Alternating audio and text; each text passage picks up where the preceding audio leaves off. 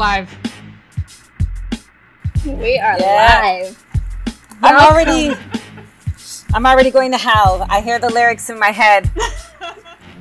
Welcome, welcome fine. everyone. Welcome to the show with no name. we are the show with no name at the very moment, but we promise by the time we get through maybe this, maybe the next episode, we'll come up with something for you. We'll we'll get a name. We will get a name very shortly. We will. We promise. So, for the podcast with no name, my name is Mar. And I am Azar. And I'm Nisha. And the three of us go way back. Way, way, way back. Yeah. Way back in time. We do, we do. 1990s way back. Yeah. Correct. I believe we started. That's right. We had a, a radio show back in Montreal. I say back in Montreal because I'm currently in New York City, but back in Montreal in 1998 that ran for five years, um, Friday nights from 4 to 6 a.m. Ladies, can you even imagine doing that Mhm. right now? No. No. No. No. Not at all. No. I can barely make it past midnight. Y'all be texting and I'm like wake up in the morning. There are 15 texts from the Cypher Queens and I'm like, "Oh, I was sleeping." No, and that's exactly what we were called. We were the Cypher Queens. And, you know, we've been talking recently. Miranda initiated it, Mar initiated it, and said, yes. girls why don't we do the we have the technology now why don't we do a podcast and i think we both kind of jumped for joy and and figured this is the way what a perfect reunion and we are so excited to be back Absolutely. So shout out to Mar. Thank you. This idea has been brewing for like I think it's been a couple of years now, even before the pandemic. But it's just, you know, time. Nisha and I are in Montreal. Oz, you're in New York, so mm-hmm. figuring out how to, you know, record remotely was an issue until recently when we did our research and discovered, yeah, it's it's not that difficult. Or we're just that old and we took time to figure it out. We're not old. Yes. Listen, we're part of the ICQ generation, right? There you Okay. go i see oh my god you're gonna lose like 35000 listeners right now or maybe You're three like, of is the that a seven we might have. hashtag? Is that a hashtag? We we know that? our we know our technology. We definitely know our technology. But um we do, but- and and just in terms of a little history. Sorry to cut you off, Mar, but in terms of a little history, we did have like a hip hop, an underground hip hop show back then, um, and we had we did we actually put our music up on the World Wide Web. We were kind of ahead of the game, and we had true. some incredible fans across the globe, um, and also in the upstate correctional facilities of New York. I was gonna say, who's gonna say it? Who's shout gonna out say to it? the Upstate Correctional Facility in Malone, New York. Uh, Hopefully, guess- you guys are not still there. I we hope there's not. We hope not. I, yeah, that would be Post Malone, right? Where is it? Mar, drop it. That would have been the time. That would have been your cue. That would have been the. It's okay. We'll get there. We'll get Kumar. there. Sorry, I'm so far okay. behind with all this media. all right. So, I, I think we're not going to be focusing much on music. Oh, well, we're always always going to be focusing on music, but this is less of a music show. I think we just want to talk about current events and a- anything and everything, right, ladies? Yeah, for sure. Exactly. So the show today is all about music that we absolutely love, that is of our generation, and would definitely end up canceled by a cancel culture today. Oh. So, how this idea came up, I happened to be listening to a few songs several months ago, and um, yeah, I mean, a lot of these, a lot of the music that I was listening to, I started to cringe a little at certain verses and certain lyrics, and realized, like, man, I think I might have to put together a cancel culture music playlist just for the songs that I know I'll never hear ever again in public. Um, and I'm comfortable with having some of these songs on my own playlist. I shared that with someone close to me, and they were like, "Yeah, there's a lot that would go on there." It's just oh, basically the music that would never fly today. It would it would be so offensive, and you know, so yeah. And listen, it goes across all genres of music. When I started really thinking about it, I realized there's a lot of music that Oh would be God, canceled isn't today. A Yeah. lot.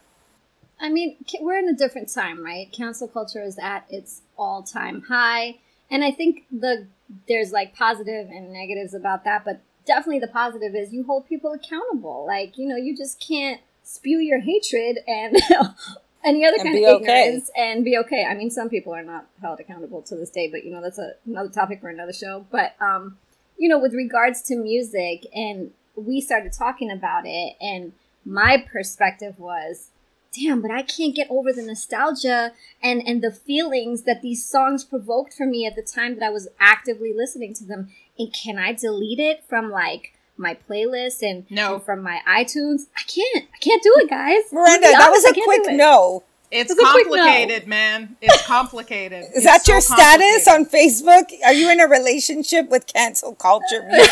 It's I mean, complicated. it truly is. Because look, Yeah. there's so much music and I'm not interested in holding people accountable. I get what it was back then. There were a lot of things that were not as acceptable today, acceptable then as it is today. And people were just not having real civilized conversations around uh, LGBTQ communities and Yeah. Sexism. Well, sexism has always been a subject that people have been discussing, but it's even more, uh, you know, important now because of the whole Me Too movement and so forth. But I'm not one of these people that's going to, you know, come out with the guillotine holding someone's neck, waiting for their, them to be beheaded. Like it's it was part of the culture then. It existed. I'm not saying I support it or support the message, but I, I'm not willing to cancel. And I know those artists probably have matured themselves. I can't, you know, I can't. you say hoping that. there? I'm hoping. You're I'm hoping, yeah. I'm hoping. But to be fair, I mean, and I, I know I'm, I'm sounding like a lawyer. So to be fair, I mean, it, it shows the progression of where we've come as a culture, right? If you don't, if you have that music and you look at the music we have now, it is some sort of musical archaeological progress that we're not. I'm, eh, listen, I guess I'm just trying to find a way to still listen to some songs, but I do have a sliding scale of what I won't ever listen to again. Like when you bring up you know who, I, You I can't who. mess with him. I can't mess with him in his five house rooms taking girls from their parents. I can't. th- He's a hard no for me. we, Wait, we who are you talking about? who- we all know You know who I'm talking about Oh, step in oh. the step in the name of love. Never mind. All right, listen.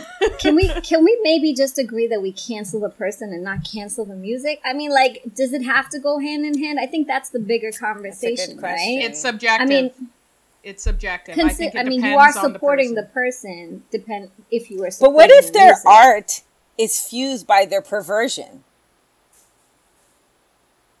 a la Robert um, S. Kelly. A la Michael Jackson, who I still. I'm not Oh. canceling Michael. I'm just not. I, And I see, get there, it. Therein lies the issue, guys. What? So what makes di- what makes R. Kelly different than Michael Jackson? Why? Because Um, Is it because the allegations stuck? Is it because he was actually, you know, confirmed to have done those actions? Where was Michael Jackson's ever convicted of anything? Do we all know, however, in the back of our minds, that he potentially could have been involved with young children? I I- mean, I think the question that you bring up is more like wh- how you said it at the beginning, how the music made you feel. See, I'm not that attached to R. Kelly the way I am to MJ. MJ is like I was an MJ like fangirl. I had the doll, I had the jacket, I was imitating Thriller. So MJ really is like a cultural musical foundation. icon. Right. But when I go to R. Kelly, I'm like like he's the B side of a track that you hear at one o'clock when everybody's oh filling nah, in the club. girl. That's oh, how I- no, but don't that's see what I'm nothing wrong with a little bump and grind. So Eh, But you know I what? R. Kelly. Was I would take big. PYT. I would take PYT over R. Kelly. I think there is a little bit of cultural attachment there with R. Kelly. Yeah. Eh, eh, Maybe not to the same degree as MJ, but I'm just saying, for some people, it is that serious. But to be fair, like to be fair, R. Kelly and Michael Jackson, I think we often forget too, is that people don't wake up one day and decide, hey, I want to do these nasty things, right? They all have a history. They all have been abused themselves. And, you know, abuse produces abuse. I'm not giving them an out at all. But I do think it's not fair for us, for folks, you know, people cancel very quickly and they don't realize like people had to become this. They didn't wake up and they weren't born and when they came to their mother's birth canal, they were like, rah, I want to lock girls up and do things like that, right? No, but it is it is a question of nature versus nurture, right? And so th- I think those are some of the things that keep me from completely eliminating 50% of my library.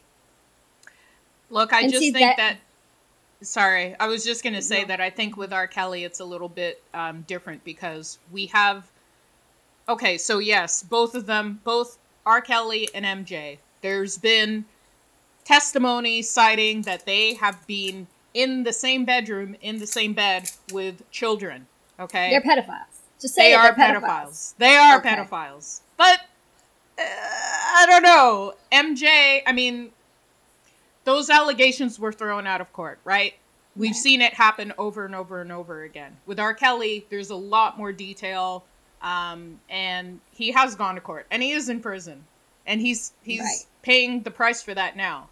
For me, I just but I was listening to some of this music last night, and I got to tell you, I felt the cringe. I felt the cringe for R. Kelly. It hits you different. It hits, it hits me now. different and it did it was not the same cringe that I felt listening to an MJ song. So it's subjective. It depends on the person mm. and what your flexibility as far as moral, you know, morality and and and all of that. How, how far But again, to be fair, so he goes to jail, R. Kelly goes to jail, he's in jail, but nothing's going to really happen. Like no one is going to deal with the abuse that he suffered, the sexual abuse that he endured and so, yeah, he's in jail, but that's a whole larger conversation of what's the purpose of a prison and what's the purpose of, you know, uh, abolition in looking at how we build our society and crime. Because in my head, I'm not saying like, I, I think honestly, he's only singing out what he knows and his own abuse. But again, I'm with you, Mar.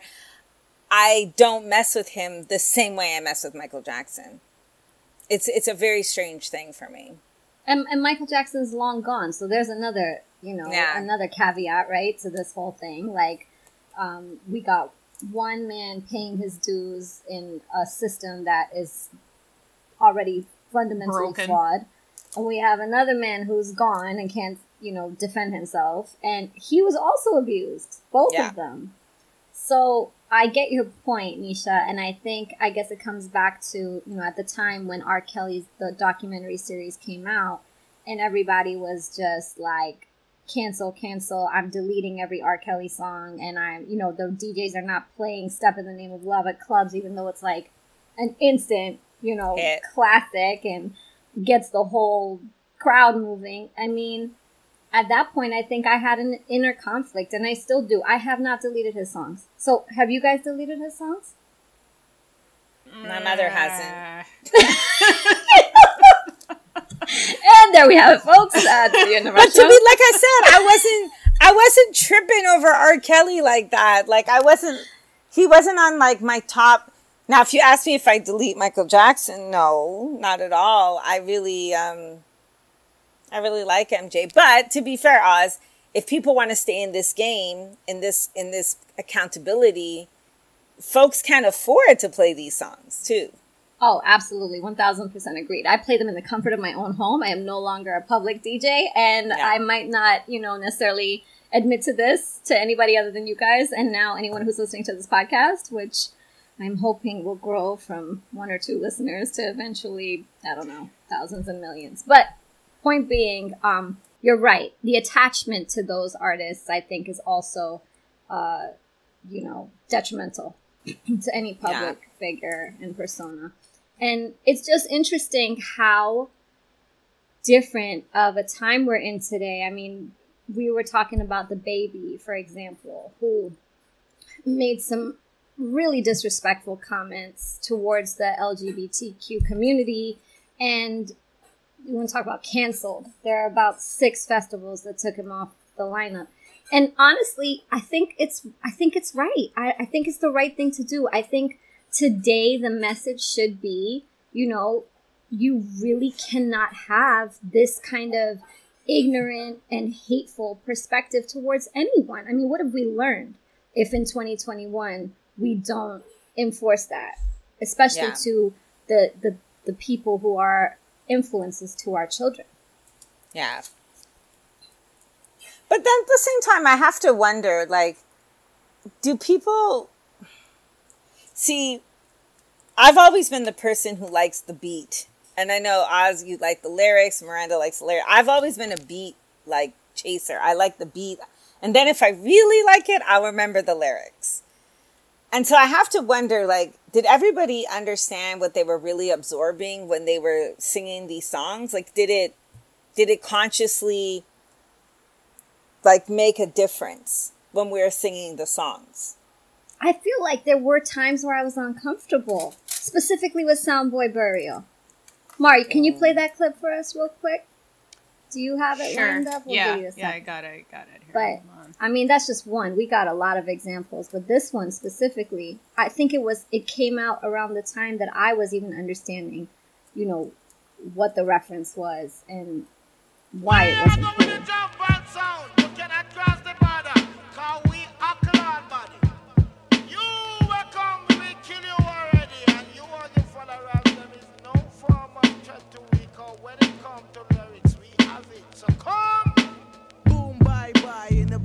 Boy head. The shot they fly. Oh, yeah. All right. What are we doing here, guys?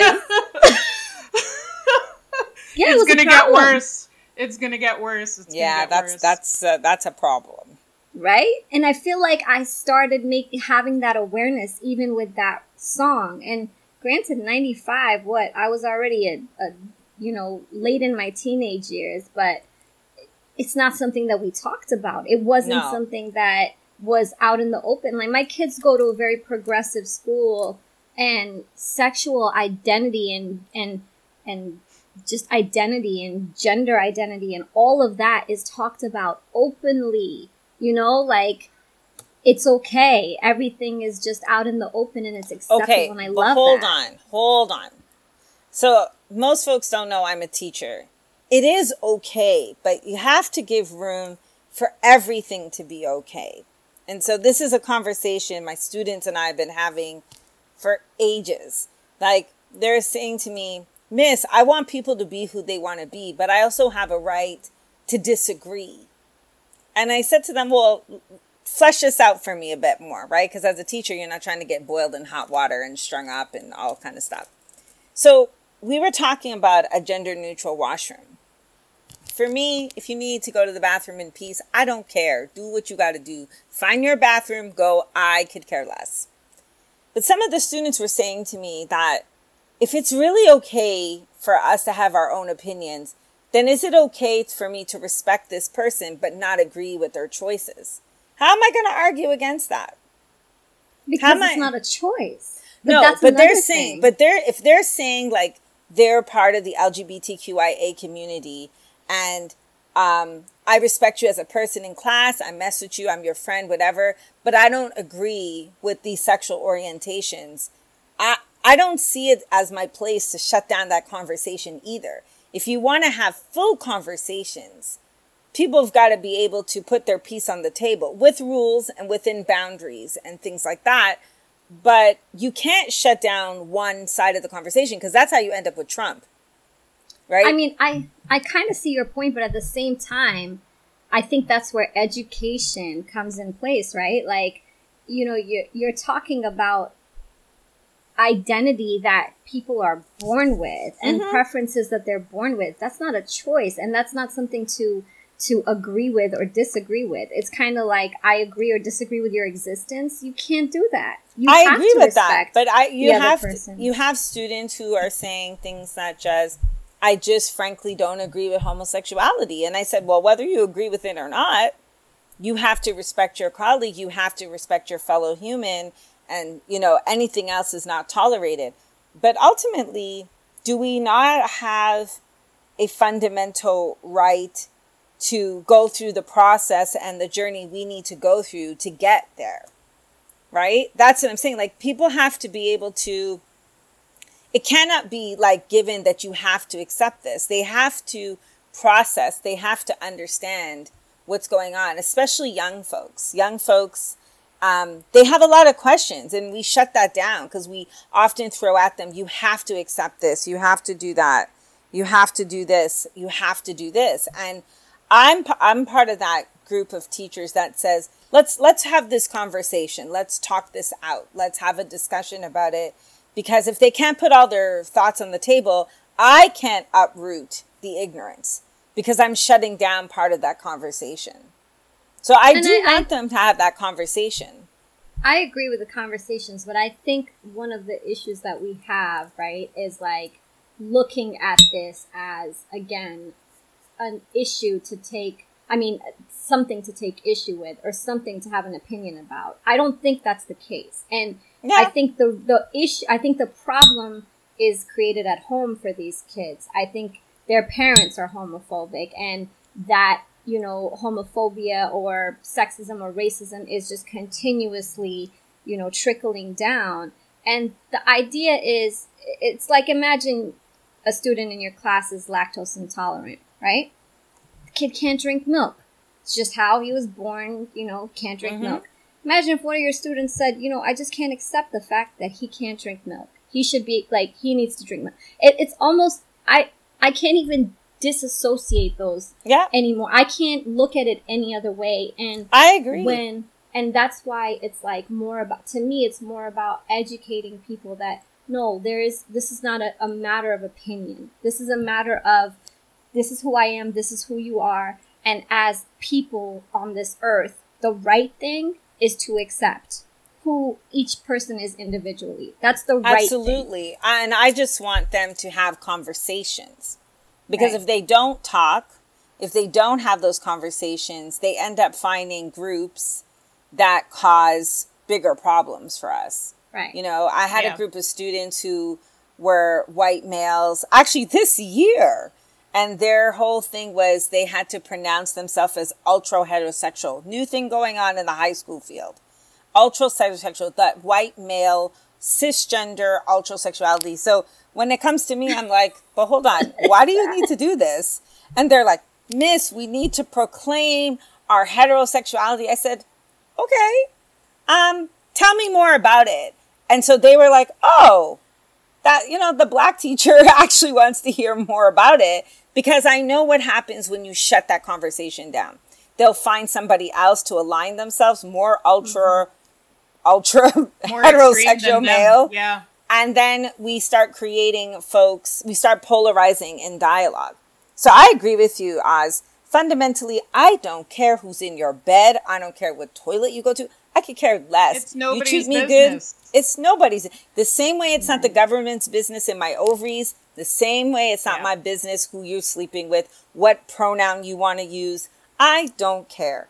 But what I do care about is folks need to be able to have conversations and get through their questions and get through the, what they're thinking because if we don't then we lay ignorance as a replacement and that's where i'm like we need to have those yeah. conversations i agree you know I, I think... commend you nisha go ahead mar no i was just going to say i agree with that i think more conversations need to be had in especially in high school where kids are hmm. very expressive. They're forming ideas, they're forming ideologies, grabbing other ideologies that they're reading and learning about. It's it's basically part of their growth, and I think that if you don't have these conversations now, they're just going to continue with a lot of these ignorant, predisposed biases that they've grown up with and you have to have a place for them to to converse about these things. It's otherwise not, we find them in lyrics. Yeah and don't and don't like don't feel that those children should be bashed because they have those views. Give them some time. I think i think kids need a grace period for um, being able to have some time to understand to have discussions around these topics so that they can fully grasp what the consequences are when you don't extend uh, freedoms to everyone the way that you would like. And I, I'm again, I'm of the same belief, Nisha. Like it's nobody's business. You want to go to the bathroom? Go to the bathroom. I really don't care. At the end of the day, the toilet's flushing the same pee, the same poo. no one cares. I personally don't care, and I don't care who you're Yeah. betting, and I don't care. You know, this is why it didn't make any sense to me why DaBaby would go on this massive rant. Um, not rant, but you know, I'm sure in his in his very strange mind, he probably thought he was saying something sensible, but it didn't come out that way. And I'm thinking to myself, why do you even care who's sucking what in a parking lot? Like, why is it any of your business? Really, Right. it's none of your business. I think this I think this kind of goes hand in hand with the ultra hetero thing. The Yeah. You know the whole like I don't know if I denounce something else, maybe I feel a little bit better about myself. I don't know. I don't know. I, I, I'm, it makes no sense to me. But again, I wanted to say I commend you, Nisha. I feel like you have one of the hardest jobs on this earth. Thank It you. dealing with my kids is hard enough. Dealing with other people's kids, I couldn't do. Miranda, can we give a round of applause to all the teachers out there? Can we do that? Can we do? Can we? we can a definitely give a round of applause. to, To Nisha and all the teachers teachers. dealing with this. There you Indeed. go. Uh, you know, we're just trying. We just, honestly, pandemic life, I can't imagine what lyrics are coming out next. Well, look, we have a full list of of songs that we wanted to discuss and get get through. Um, so Hit let's us. let's do that. Let's let's start off with uh, with Mr. Robert S. Kelly here, and see what he's saying.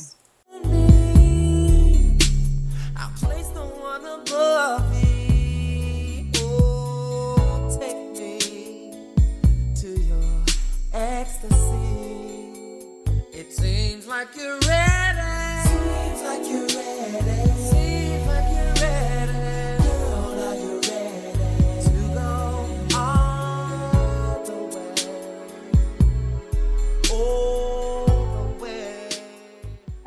Let's just put this in perspective here. He's talking to a 15 year old at this point, right? How old was Aaliyah when they were together? Do Oh, we know? boy. Do we? Well, wait, wait, was wait, like well, hold 14, on. Isn't 14, isn't there an element of consent in there? It seems like you're ready. Are you ready? No, no, I'm No. just being facetious. not I'm with being a child.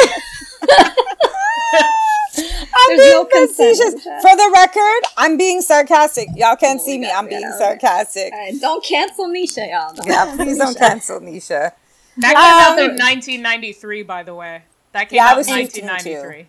And what about Aaliyah's Aaliyah's song? So um, Aaliyah, that R. Kelly wrote as well. Age Ain't Nothing But a Number, that came out in uh, the following year. Um, the album That's came out, ni- what is it, 1995? Or 94? 90, 94, I think. But either way. All right, let's hear from Aaliyah. Hold on. Oh boy. May 5th, 1993. Blaze Diary. There you go.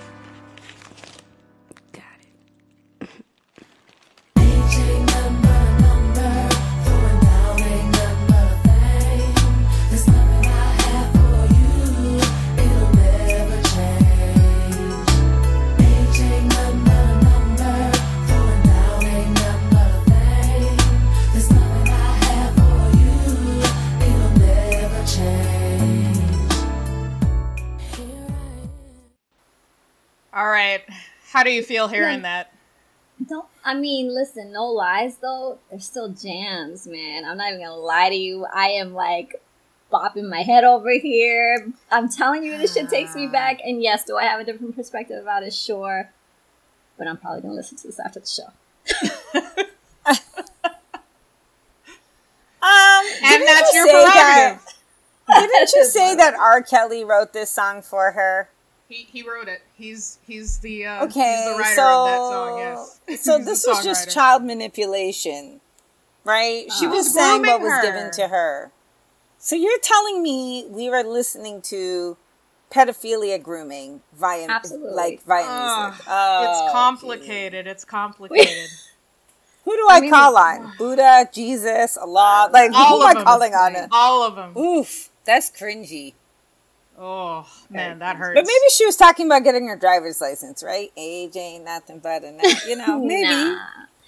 I mean, you know, this is where I think like where you know where does where does it end, right? So definitely the pedophilia is a problem. But Yeah. hear me saying that out loud, okay? I have I take issue. It's a huge problem. It should not be um glorified, glamorized or anything. Um these songs, of course, don't make me feel that um, don't make me feel that way or think that. They really take me back to the time where I was listening to this stuff with zero clue of what was going on. We were just Um, singing. That We being were all said, young and innocent. that being said, you know, Mar has picked up some other songs that that maybe touch on consent, not necessarily, you know, underage consent, just regular consent. I mean, where does where do we draw the line? Can Maybe we get into was- Can we get into Me- MJ first though? But hold on, me, Oh, yeah, no, leave that. MJ alone. No, let's do that. No, but we got a good maybe maybe R. Kelly was writing what his groomer said to him. I mean, okay, if you want to, you know, do the I'm whole just saying- psychotherapy thing, I'm I'm with it, Nisha. But Hey, you I- know, I'm not trying Look- to save R. Kelly. I'm trying to save MJ. Look, no, I think it's important, and I, I, I actually agree with you. I do think that there needs to be more grace for people who have gone through abuse, but there are a lot of people who have been abused and have not hurt other people. You know, so there's that. I feel like he still, yes, he needs to be held accountable for the acts that he's committed against children. Um, we love to say underage. They're children. They are Yeah. children. Children. Okay. They're kids. Um, but yeah, I, I don't know. I'm I'm I'm all for extending grace to people who have been hurt, hurting, and who are hurting other people. I do agree with you. I think that that needs to be addressed. I think that they, the rehabilitation. That's a huge, a huge um, component for healing. Right, therapy, all of those things. I'm all for that. It's just you at some point you kind of know better and if you if you know better you I think do there are better. people who do better exactly they'll seek out the help that they need and I know not everybody has those resources or those abilities or the willpower or the strength to do that it again it's subjective it's varying in different cases um, but let's get into MJ's uh, music here You know, you, you make me feel so good inside. I've always wanted a girl just like you. Such a purity, pretty young thing. Where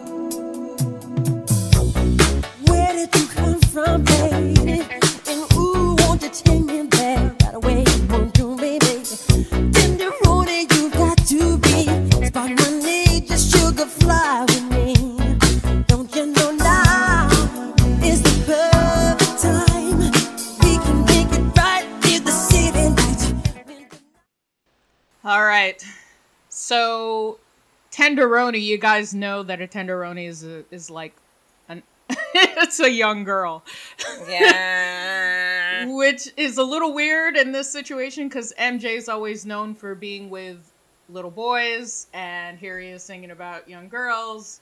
I mean, again, the songwriter's writing for the singer, right? So, Yeah, for sure. But to be fair, all I wanted to do was sing. we're all bobbing to the I, I mean, to, you know what though? It didn't sound as bad to me as the R. Kelly and Oh, the R. song. Kelly's terrible. Sarcastic. Those were explicit. At Yeah. least Michael's and, and and Michael's writers were trying to hide their we stuff. also we also know a bit about the background behind Aaliyah's age ain't nothing but a number. So you know, when was the last you time know- you got a marriage annulled at 14 years of age? Right. Oh. Listen, Lord. but to be fair, again, I mean, the viewers are going to hate me at this point, but this is not like America has the highest number of child bride marriages in the world. See, Yeah, Wait, folks like America does? teach us. Yes, oh. yes. Folks like to throw shade on other countries, like, you know, they want to hashtag them as savage or hashtag them as backwards or they're just not North American.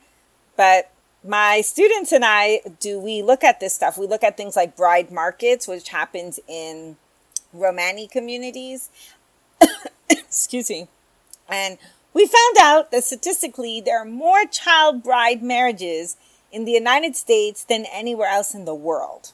Oh my God, must be like in the South, That's crazy. Middle America. So before ye judge all the world, start in your own house. It's nuts. There's a number. I, I'll get the stats. Y- y'all keep talking. I'll get the stats for we're, you. we're all dirty, and I, I, I should. I think this is a perfect time to also state that we're focusing on music that we grew up with. So Yeah, it's absolutely. not. This is not uh, unique to R and B, hip hop, and dancehall, reggae, or any of, of those genres of music. There's a lot of dirty old white guys out there who were singing about young girls all across the 60s, 70s, and the 80s. Oh my god, right. So, just an update 200,000 children got married this year. And in the state of Massachusetts and New Hampshire, oh no, Massachusetts, you can get married at 12 years old with parental consent. And New Hampshire, 13. So, mm, and you were saying the South, Oz, but Georgia's got 16. Um, New York is 16. Utah, even Utah 16, where folks don't know nothing about, you know, Scientology and all that over there. To be honest, Yeah. my my level of ignorance, I really thought Utah was going to be a lot worse than, than Mississippi, you don't even have the right. Right? They don't even have the right in Mississippi, but you can marry without parental consent at 15. So, Massachusetts, what's up? What's up? Oh, 13. New Hampshire. Sure. That's that, that's around the corner from all three of us. Man. And Oh. let's not even get into the negotiations of, you know, buying a child bride, but the United States has the highest number. It's it's crazy. It's all filthy. It's all filthy. The music is filthy. It's all filthy. And oh, oh yes. Also, in this whole discussion about um, cancel culture music, let's not forget there's also a really, really seedy kind of weird segment about um, in in like death metal, you know, in the in the Mm. heavy metal industry, where they're like singing about cannibalism, rape. Yeah, no. I mean, that's a whole other different genre of music, but it, it it's pretty gross. And I don't. uh, I understand people have creative liberties and whatnot, but there's just certain things I I just no, not interested. No. What do you But do guys? they, how do you though? guys Do- feel about Eminem though, when he's I don't like him. Doing his thing? To rap. I mean- I've never been a fan of Eminem. I canceled him long time ago. He didn't even have to rap. I just canceled him. Oh, I was a big fan, but I mean, you're right. Like some of the shit that came out his mouth was, um, Yeah. Killing his ex-wife. All but kind he of could argue foolishness. that's creative liberties, right? He could argue that Uh, this is him being creative. Good for you. You got canceled over a decade ago for me. Let me ask you though: Is that see? Maybe my I just don't have you know a finger on the pulse of underground or non-popular music at this current time. I feel like people are not that bold anymore. I I just don't think that society accepts that anymore. Am I wrong? I mean, do you? Or Maybe I'm just not. remember what I said. People ain't trying to get canceled and lose their money. So if that is happening, that might be happening on SoundCloud or Spotify, like somewhere where you can put out your own music. But the people who are in this business to make money, they're not. I'm sure. Well, I'm hoping there's people vetting. But you know, Oz, there is always an exception to that, right? People aren't that bold, but you're you're an A and R. You know this. Folks are not. Um, they're okay with the N word though, right? So that still sells, right? So that it's a very true. interesting thing, but folks don't really. People know there is a performative checkbox when you are going to be an artist. You know what you can and can't put out, and folks are much more clever now when they write.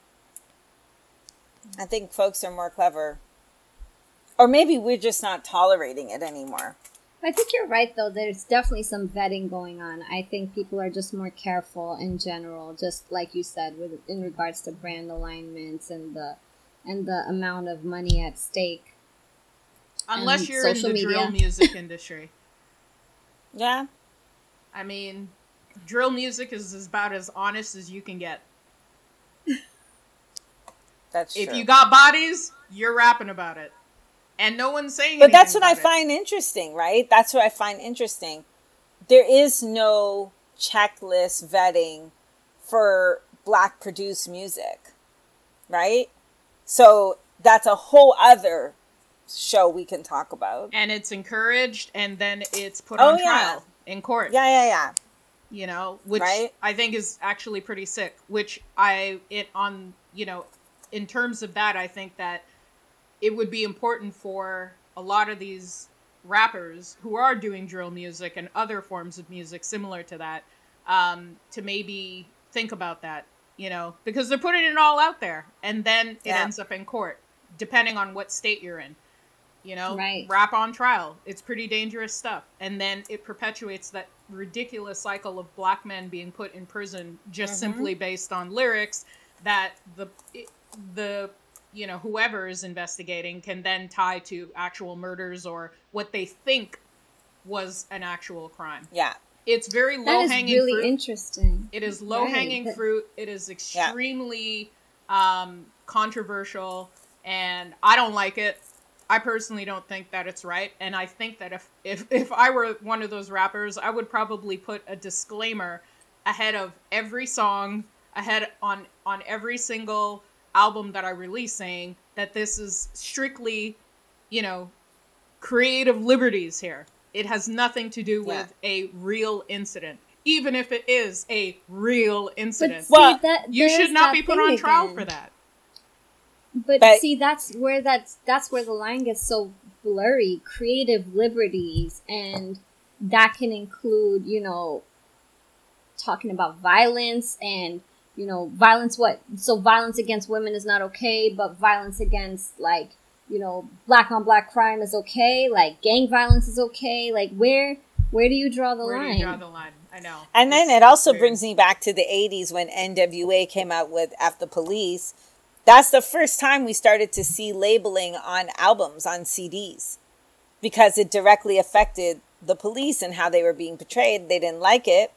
So it affected their CD labeling. That's the first time we used to see those advisory contents.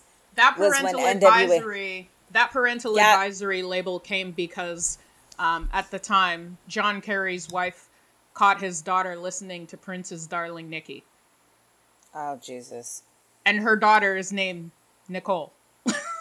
so that's why that parental advisory campaign was even started. It was because of "Darling Nikki" from Prince. But you knew, but it had the opposite opposite effect, right? The more parental advice it is, the more the kids want it. Look, I mean, this is all like forbidden fruit, and I feel like if you continue to uh, deny people what they're curious about without having these discussions or conversations around it, then it's just going to drive them to it even more. So I'm not really sure. I mean, yeah, if you want to have the if you want to have a disclaimer, I think yes, it is useful, but you know, what is the disclaimer for? What is it meant to do? I believe Yeah. that a disclaimer should be used for drill music or anything similar just for the simple fact that we really don't know what kind of crimes were committed. And I just feel like it's really important for young artists to protect themselves so that they don't end up on trial down down the road. No, because you know, unfortunately police are it's just really just poor lazy investigations. They're not doing their job. They're going to go for every low hanging piece of fruit that's out there. And Yeah. that's why that's why they you know lurk on instagram. That's why they lurk on other social media platforms. So i'm just saying from i'm no lawyer obviously. From a legal standpoint i would think that maybe that might be some sort of a, a way to get around that but, But you knows? raise a good point. This is why we all have to be careful on our socials. I tell kids all the time, don't put post something that you can't defend. Don't do it. Don't post nothing you can't defend. You know, the other day a friend of mine is running for federal campaign and uh, she said, "Oh, we all have to check our socials." I said, "Oh, I've done check my socials. I'm a teacher. I know my employer is out there looking at my socials. I know the government is out there looking at my socials." So you don't put out things that you wouldn't say to their face. You you have to know better. You got to a lot of kids are digital users, but are they digitally smart? There's a difference. Are we digitally smart? Folks get listen, we were just making a joke that if we have a party, we all have to put our cell phones in a lock and lock them up because people post things and people lose their jobs and I want to people be get- at that party. I don't like being anywhere where cameras and all kinds of photos. No, it's a lot. So I was thinking, we've been talking about hip hop and death metal and stuff like that, but you know, we totally forgot that soca and calypso. They're like, No, we didn't forget. no, they're on a whole new level, right? Like. I love me some soca, but so Look, ah, calypso and soca music okay so there's certain songs and uh, certain artists who have a very clever way of basically using double meaning metaphors similes all these different things in their in their music. So they can cleverly you know hide craft the lyrics um you know and and make it less uh, unpalatable if you will. Um and then there's others who are just like a little more blatant. I feel like in the 90s it was a little more creative in terms of uh, you know creatively writing lyrics to have those double meanings. So you actually have to think about what you're listening to. Um, whereas today it's obviously it's a whole other different thing. Um, yeah, and it's I think it- yeah when it when it got to the 2000s that's when it it started to get a little more blatant um, and I remember one dance hall song. I wish I could have found it for for this episode, but I didn't know where. I really couldn't remember it for the life of me. It was uh, I w- I won't say the name of the artist, but um, it was basically a song about him putting uh, uh, basically using a date rape drug. Oh gosh. Well, Yeah. sounds like Rick Ross. Sorry. Oh, Uh no, no. you know, I used to be a fan of Rick Ross, and then uh, I don't know. I don't know what he was doing. I still like Rick Ross. I like his beard, but I don't like the, his friends and what he's doing with drinks. Like, sorry, dude. Uh, um, but do you guys remember Mr. Vegas? of course. Yeah. everyone Vegas. everyone knows heads high but um he came out with a song called she's a hoe pretty self-explanatory so let me just play that for you so you can hear it.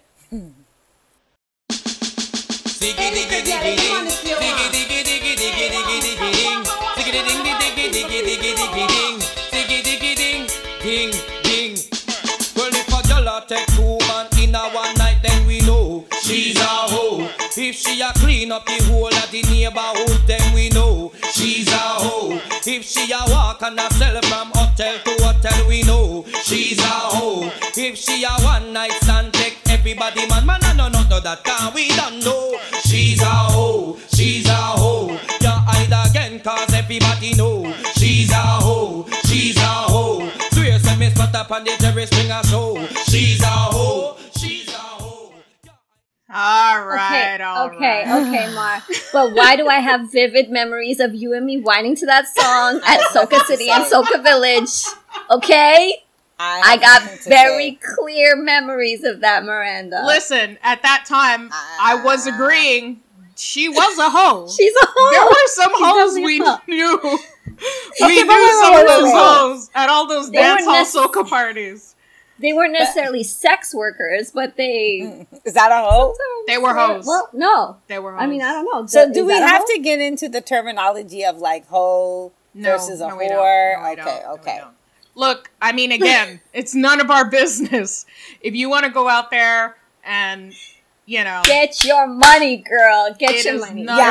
of our business. None of our business. It's funny how much we've changed, right? Because when we were in high school, you know, high school creatures are judgmental. Judgment was real judge- back then. Seriously right? real. Yeah.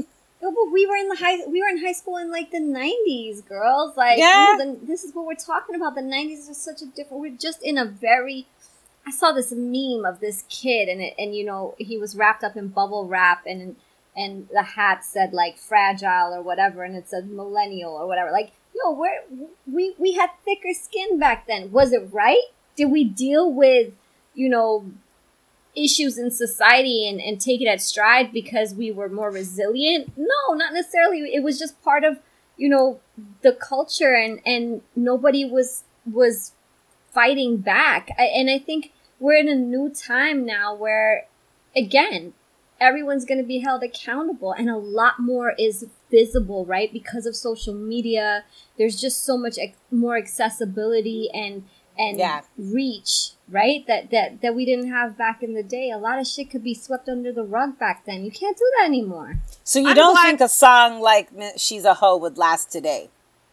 No, yeah i don't I I don't think so either. I don't And know. and look, for me personally, I'm at a point where I just I don't care. I don't care what you do with your sex life. I truly, truly don't. If you want to go and have sex with 20 different guys and Use a condom. and I don't care. and whether you use a condom or not, that is your consequence. No, I care about that. No, I care about that. Use a I- condom. No, I mean, look, I don't want I don't want unwanted babies in this world, but at the same time, when in the history of lecturing people about the morality have they ever really listened to you? Sometimes you got to go through some really ridiculous situations and you know, and realize like, "Hey, I'm I'm messed up.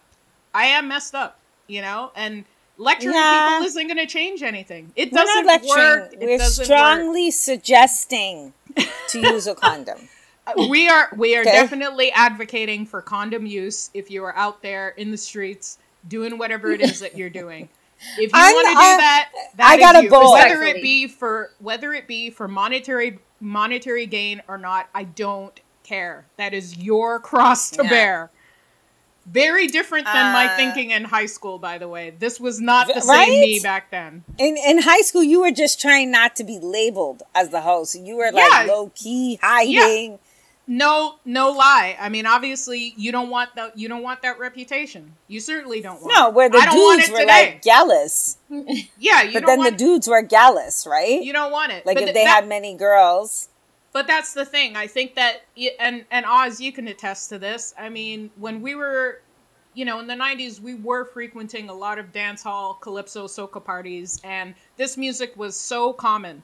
It was nothing, nothing, no, No. issue with it whatsoever. You're a wine, bust up a wine on the guy in the back of Yeah. you to this very same song and so many others and and there was a period I feel like even during that time Patra and Lady Saw. Do you remember all those Yes. female all Of those women course. dance hall artists that were really advocating for um you know women's rights and just the freedom to just be who you want to be and if you have Yep. this very s- sexual you know sexually liberated point of view you should be free to to flaunt Yep. that i mean They were look, empowering that whole point of view for sure. maybe for me it's not the way that i would live my life but again i'm not here to tell other people how they should live if you come to me and ask me for advice that's a different story but Right. it's on you you got to deal with it I, We're I'm just trying to figure humans. out. I'm just trying to figure out if there's some hidden footage of the two of you like skinning out at these parties. they're very No, well they didn't be. have. They didn't. Nah, man, they didn't have cell phones back then, bro. Like, No, to but you know, we pull had the- out. we had the somebody had a video VHS? camera? You Hey. I don't know. I don't Are you know, sure? Because I saw some. Well, Oh, I guess we'll see. listen. I, The- I would be like, Let's not forget that we also come from the generation where, if we had relatives in New York and Toronto, they would be bringing back video footage of. Do you remember the Passa Passa parties? Ah. In so ladies, I have gone to a Uh. Passa Passa party in Japan. What? What? Yeah, Look at that, like that's uh there was some judgment there by myself. I was like, hold on. There was some there was some like cultural like I had some cultural confusion there. I was like, hold on. How is this girl moving her body? I, yeah, I, I yeah. I didn't understand. And then, you know, you have to picture a Japanese girl coming up to me saying, Hey sis, wataguan and me like, huh? Yeah, yeah. They they really have adopted Oh, yeah, yeah, like yeah. a whole other a different. language. whole other level with her. And I was like, oh, okay. It took me a minute. It took me a minute. And then I watched. So you didn't go I up do? in there with some Bati Rider shorts or anything Um, like that? Nah, nah, nah, it was good. I like hip hop. So I was like, nah, I'm good. I'm good. But I, I was just sitting there thinking, how did these girls. I guess I was mad because they could dance better than me. I think that's what it was. I was mad. I was you, you were like, hating on the law. yeah, they were. But and then with the pata, what I was like, whoa, what's going on here? So it, it was it's very interesting black culture in Japan. Very interesting to me. It's a whole juxtaposition that doesn't make sense to me. And But that's the thing. I think, you know, for the people who keep classifying black culture as like this one big, you know, homogenous sort of uh, aspect of it, it, one big culture. It's not. There's so many different elements to it. You know, there's African American culture, there's Black Canadian culture, there's Caribbean culture, and even within the Caribbean, Black Caribbean culture, you have various segments of Black Caribbean Different culture culture. From Jamaica to St. Vincent, where my family's from, to uh, Grenada, Barbados. I mean, it differs. Trinidad. It, it really differs all over the place. So it's not one homogenous thing, you know? No, I think I was just mad they spoke better patois than me, and I'm not Jamaican, right? So It's okay. It's all yeah, right. Let but they also it. won in the competition worldwide of Passa Passa against the Jamaicans. They've been practicing for years. Clearly, clearly. They've been practicing for years. So, you guys, we we talked a little bit about Prince earlier, and um, Mm-hmm. I think we had talked about um, one song from him, and then also a song from Aaron Hall regarding the subject of consent. And the song "I Hate You," I absolutely love that song. And yeah, it brings up the question of Prince's Prince is imposing his form of justice on his girlfriend who has cheated on him, or maybe she's not his girlfriend. I don't know, but he hmm, hmm. ta- he he he puts her in this like simulated court session, and then and then brings up the suggestion to the judge that he he would he would like to request that her hands be tied be, behind her back. So he's getting into a little BDSM, and I'm kind of like, did she consent to this or did she not? So let me hmm. play it for you, and you can you can kind of judge for yourself and and let me know what you think. If it please the court, I'd like to have the defendant place her hands behind her back so I can tie her up tight and get into the act. The act of showing her how good it used to be. I want it to be so good.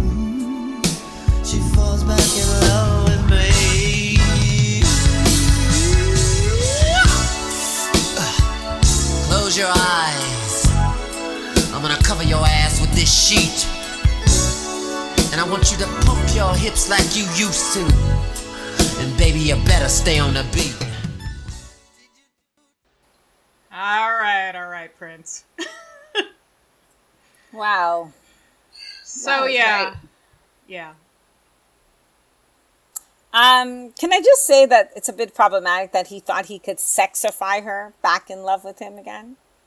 It's I mean, toxic. It's totally like- toxic. So Yeah. toxic. Oh my god. really toxic. But I really Yeah. love that song. No, because the bass line song and the so drum much. is good. See, there she goes about the You beat. know me. I'm I'm, a telling Prince you, you- fan.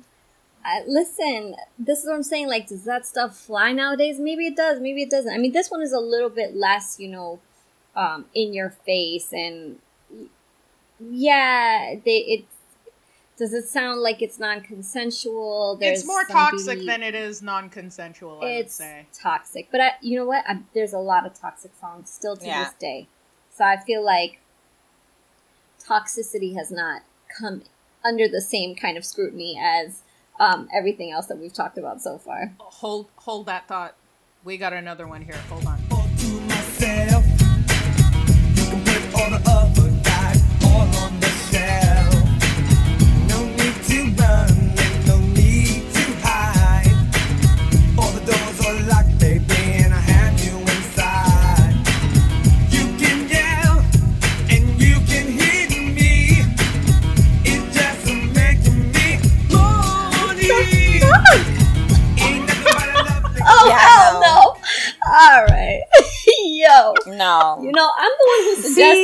Suggested See? this song, but I didn't even remember that part. I didn't Aaron, remember that part. Yeah, no. Aaron Hall. Oh Yeah. my gosh. Yeah, no. But do we see, See. guys, do we see the connection here with R. Kelly and Aaron Hall? Wasn't there that whole like thing about R. Kelly stole Aaron Hall's style? Am I like mixing? Yeah. Yo, you don't remember that whole thing about No, like I don't remember how that when discussion. Aaron Aaron Hall was like the wh- like when R. Kelly came, like it, it felt like he was whatever. Anyway, point being, that shit was crazy. That shit was That unacceptable. disturbing. All the doors Like, were that was locked. Uh, but you could scream and you could hit me. It would just turn just me on. making No, no. me more horny. Yeah, no, yeah, no, Aaron. That was disturbing because I love New Jack Swing, and Oh I my like Teddy Riley. So I was like, again, as Oz says, I was into the beat, and then I was like, hold on, this turned into some horror show via music. Yo, I gotta Oh, tell you no. though, I peeped that shit too back when it came out then. And I was like, this is not comfortable for me. You know what I mean? It was not one of the songs that I that I often listen to, but I absolutely recognized it and that's why I brought it up. But nah, B, like come on. We can't do that. We don't do that. That's a no for me. It's a hard pass right there. I'm not canceling it. Really? I can't. I can't. I'm not even mad at you though. I can't. I can't even be mad at you. I can't can't. cancel that song. I mean, the beat is good. No, I don't but- listen. To, here's the thing: mm. I don't listen to this version. I listen. Oh God, it's terrible. There's there's a version Oh my called God, the nasty. version? There's the Nasty Man's remix. it really is nasty. Wait, I think I know that one. No, this is, um, no. But there, there's. I I No. usually listen to the remix of that song. Ah, Oh I don't my know. God. It's all bad. It's so bad. No. yeah, no, Oh my gosh, no, no. terrible. At least, at least to our audience, at least we're honest. Yeah, I mean, you know, because I'm sure you're all going through the same stress we are. Yeah.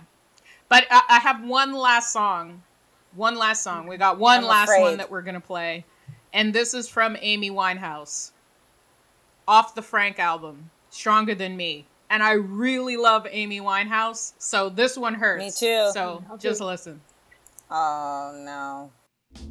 Why'd you always put me in control? All I need is for my man to live up to his role.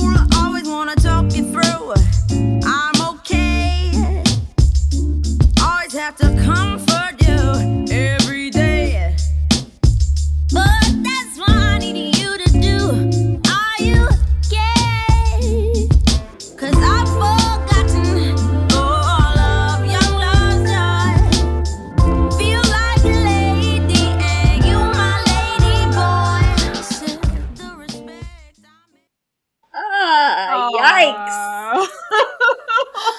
Yo, I was feeling her at the beginning, though. I'm not gonna lie to you. Like, you know, I, I like, I like, Yeah, I like I like my men a little masculine too. But I mean, like, come on, bros. Where you know you need to chill a little bit, Amy. Yeah, she she went crazy. She went a little crazy and called into question his manhood. Oh, it was terrible. Terrible. Oh, ah. good times, guys. This was so much fun. I mean, just you know, I think, I think, I think one of the things that is going to be a theme in this show, hopefully, as it continues, is that we don't take ourselves that seriously. Um, we bring up topics that are No. definitely like important to talk about, but yo, we are not experts in any of these fields. I mean, Nisha might be an expert By no these fields. means at all. But you know, it- it's just us talking as girls. It's not as late at night. You know, we're not we're not you know stumbling in from a nightclub having had a few drinks, but the conversation is always fun, and we really do appreciate you listening. And we'd love for you to share some topics that you want us to discuss as well, and just you know, give us some feedback. give us something. Give us some feedback. sure. What you thought about the first episode, and um, more to come. More to come. And we've also been talking about. I mean, obviously we're doing this remotely, but we've been talking about doing shows in person. You know, kind of like a home and away uh, sort of theme. So that that's that's to be continued. I agree. Don't cancel us. Don't cancel fun, us. ladies. So, so that's it. That's it for fun. us. And we will be back with the next episode. Stay tuned. And hopefully, by the next episode, we'll have a name. Stay blessed, highly favored, and safe.